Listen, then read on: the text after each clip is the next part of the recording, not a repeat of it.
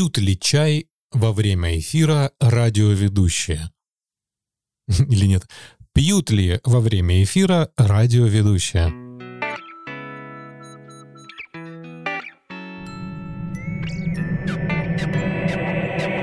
Это радиошум. Слушай.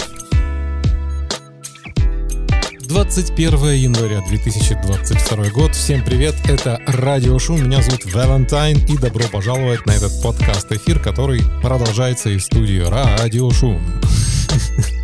Вчера что-то как-то полдня не выходило из головы вот этот вот старый прикол относительно WNBC. Кто смотрел Private Parts, а части тела с Говардом Стерном, этот э, кино про радиоведущего, знаменитый момент, когда его учили произносить WNBC. WNBC, а потом все это почему-то у меня интерпретировалось на MTV. Но это все мусор в голове. Праздники прошли, всевозможные и невозможные тоже. И слава богу, пережили и хорошо. Пережили и хорошо. Играю ли я голосом и пытаюсь ли выглядеть как какой-нибудь радиоведущий э, в эфире подкаста? Конечно, конечно, я играю голосом, конечно, я пытаюсь выглядеть, чтобы это звучало как на радио. Хотя на радио, наверное, уже так и не разговариваю, там как-то все по-другому. Почему я это делаю? Просто потому что я человек, который мечтает о радио, иногда у него играет. Иногда игра получается неплохая, иногда так себе. В любом случае, если вы это слушаете, значит, вам это интересно. Прикольно. Очень здорово, что вы здесь. Кстати, хочу поприветствовать всех, кто зашел сюда из Мегаго подкастов и также подкастов радио НВ, НВ, НВ, НВ подкастов. Итак, тех, кто зашел в НВ подкастов, мы разместились на этих двух платформах достаточно недавно для того, чтобы ну, это сейчас две самые популярные платформы выкладывания подкастов, да, у нас здесь, в Украине, в городе Киеве. Поэтому все, кто слушают из этих э, платформ, всем привет и спасибо, что обратили на нас внимание. Это приятно. Всегда приятно делать то, что кому-то может быть интересно. Относительно небольшой статистики прослушивания подкастов «Радио Шум», я уже, честно говоря, устал смотреть в карту геополитического воздействия наших радиоволн, потому что, наверное, уже все страны мира там отметились по одному скачиванию. И я думаю, что все-таки это больше какие-то автоматические системы, а не живые люди. Ну, в любом случае. Слушают, качают, и слава богу. Плюс, плюс один, плюс два, плюс десять к статистике. Конечно, было бы круто, если бы это были живые люди, но ничего не поделаешь. Мы живем в век информационных технологий, радиоботов, чат-ботов и прочих ботов. Это становится неотъемлемой частью нашей жизни. Слушайте, сегодня я хотел рассказать вам одну давнюю уже историю, которую когда-то я затеял как раз для того, чтобы потом поделиться с вами в подкасте, но с подкастингом в тот момент как-то у меня разошлось, и было немножко все не до того. А сейчас, поскольку мы вот все такие опять подкастеры вернулись в все это действие, история как раз будет кстати.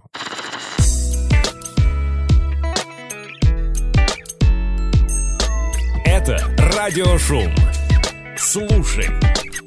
Какое-то количество лет тому назад я решил сняться в сериале. Да-да-да-да-да.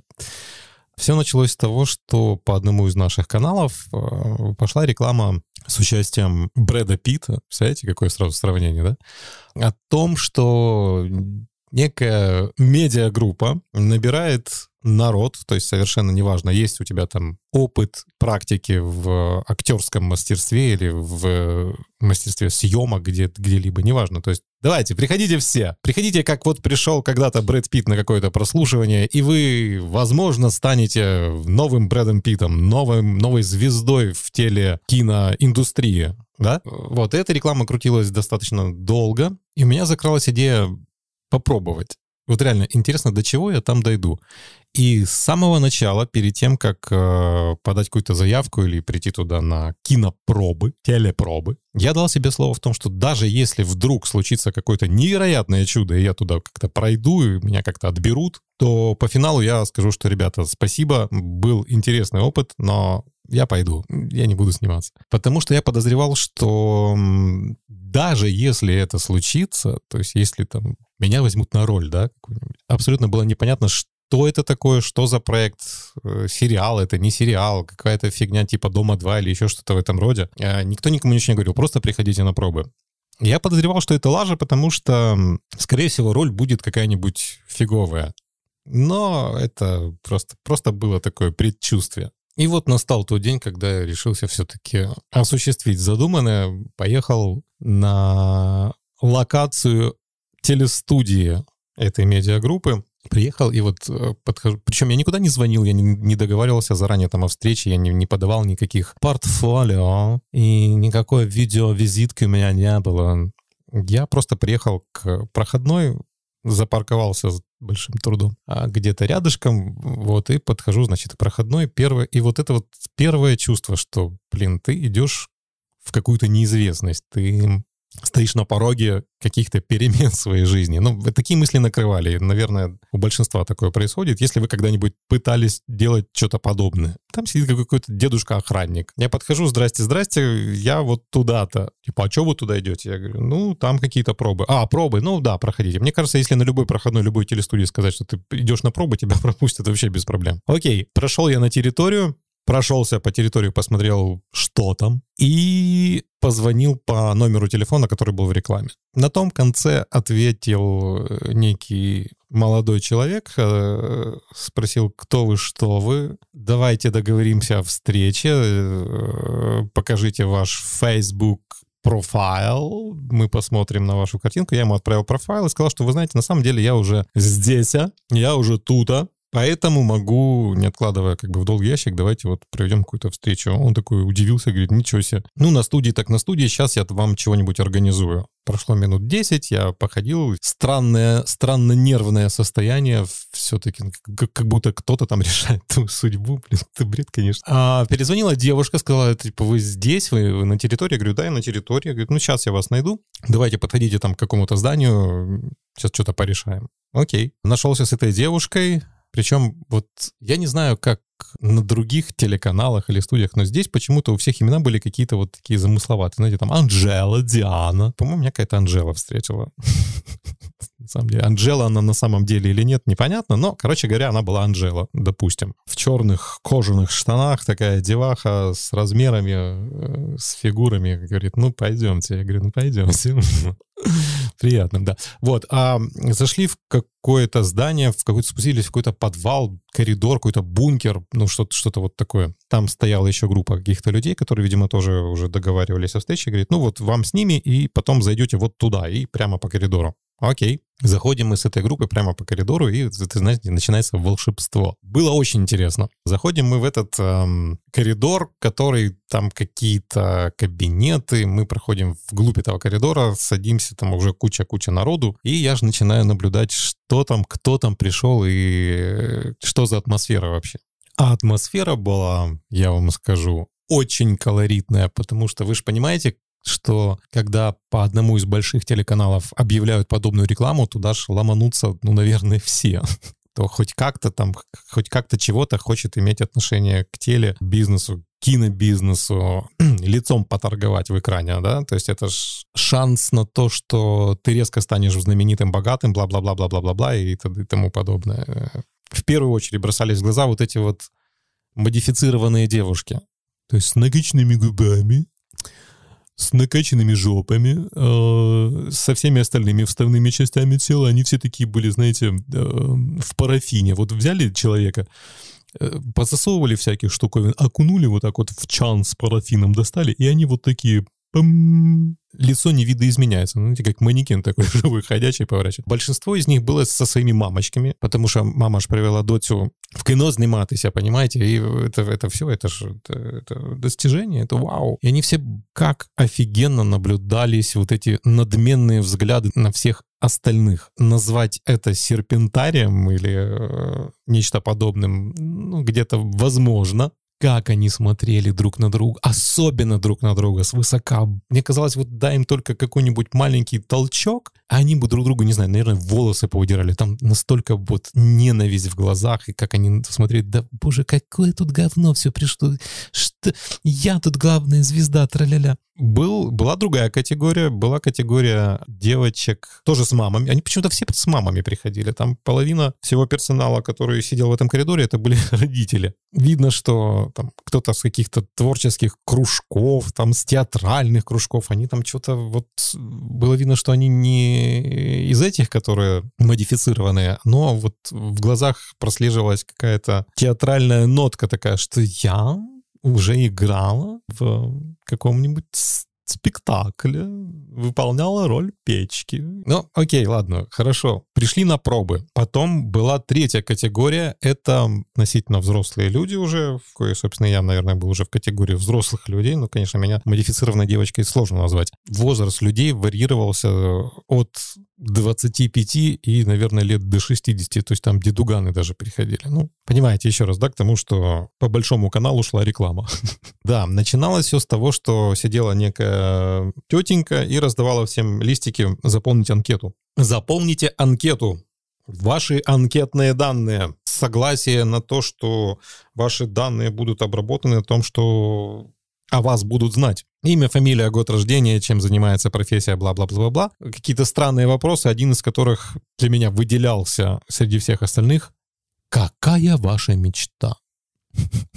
Не знаю, что подвигло меня ответить на этот вопрос именно так, как я ответил. Я написал, что моя мечта уже сбылась что бы это ни значило. Ну, наверное, это на что-то влияет. Короче говоря, потом вышел то ли режиссер, то ли кто-то, кто имел уже непосредственное отношение к всему этому происходящему действию, как же главный или главное, да, главное, и сказала, что вот мы вам сейчас раздадим не то чтобы сценарий, но какие-то шоу-ноты для того, чтобы вы поняли, что от вас сейчас хотят. Сейчас будут э, кинопробы, то есть там в определенном кабинете стоит белый холст, кабинет черный, э, стоит камера, стоит стол, за этим столом сидит режиссер, помощник режиссера, и вот вам, собственно, листик, почитайте, что вам нужно делать, и мы вас вызовем каждого там номерок какой-то был. Естественно, все начали спрашивать, так, а что это вообще, расскажите, что мы здесь делаем, это, это сериал, это, это шоу, это что, что, что это будет? Сказала, это сериалити.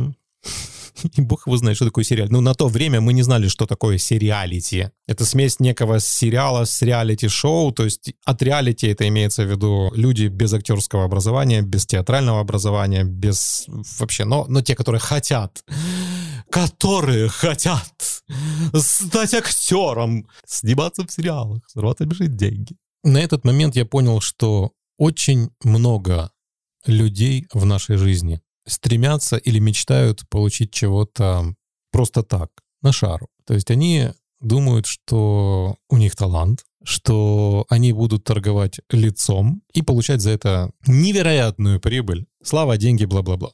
И таких людей намного больше, чем вам может показаться на первый взгляд.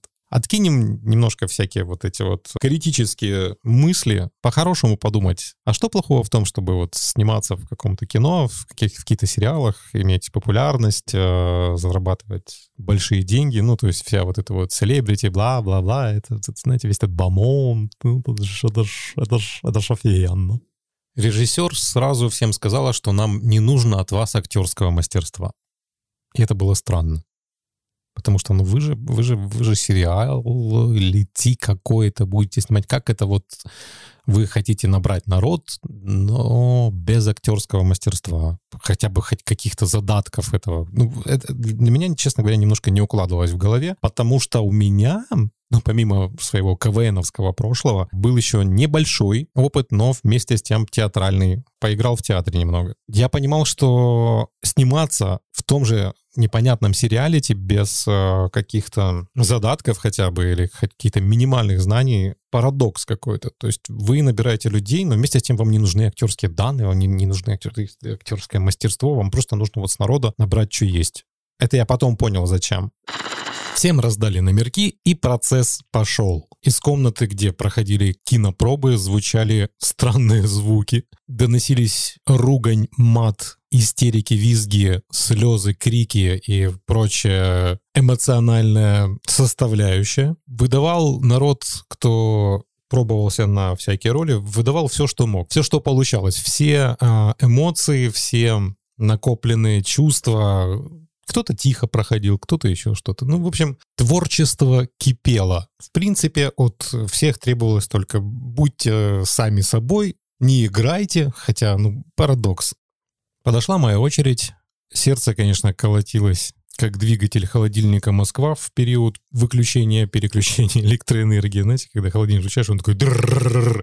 Это то, что было внутри. Я знал, что, что я могу, я знал свои возможности, поэтому смело зашел в эту комнату, в темную комнату с белым холстом кинокамерой, столом, за которым сидел уже помощник режиссера, потому что режиссер на тот момент уже устала, и она пошла где-то немножко передохнуть. Человек 10 хотя бы вот таких вот прослушать, попробовать. А пробовать их уже это как-то, наверное, изматывает. Хотя я не режиссер, я не знаю, насколько у них возможности по потреблению подобного продукта в каком-то смысле.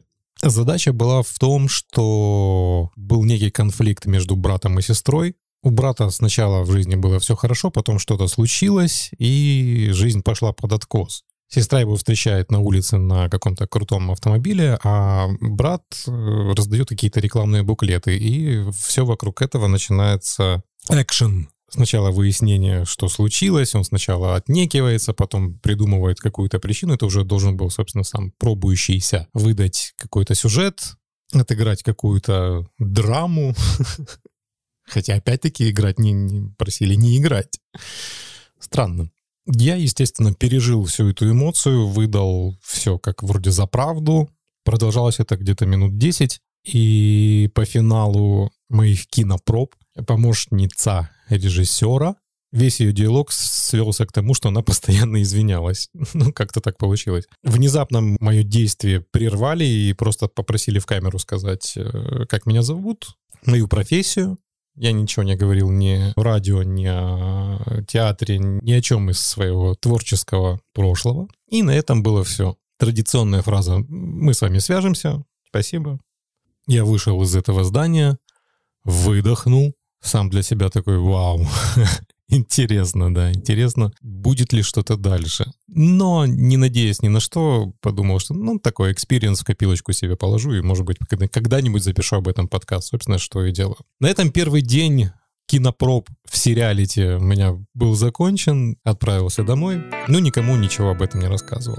Конечно, я где-то в глубине души что там кривить надеялся, что на меня обратят внимание, и что это не просто так все прошло. Ну, блин, хотелось самому понимать, что я что-то стою. А о том, было ли продолжение всего этого, я расскажу в следующем подкасте, поэтому не то чтобы не переключайтесь, но подписывайтесь как минимум на Радиошум, и увидимся, услышимся совсем скоро. До следующих увлекательных встреч!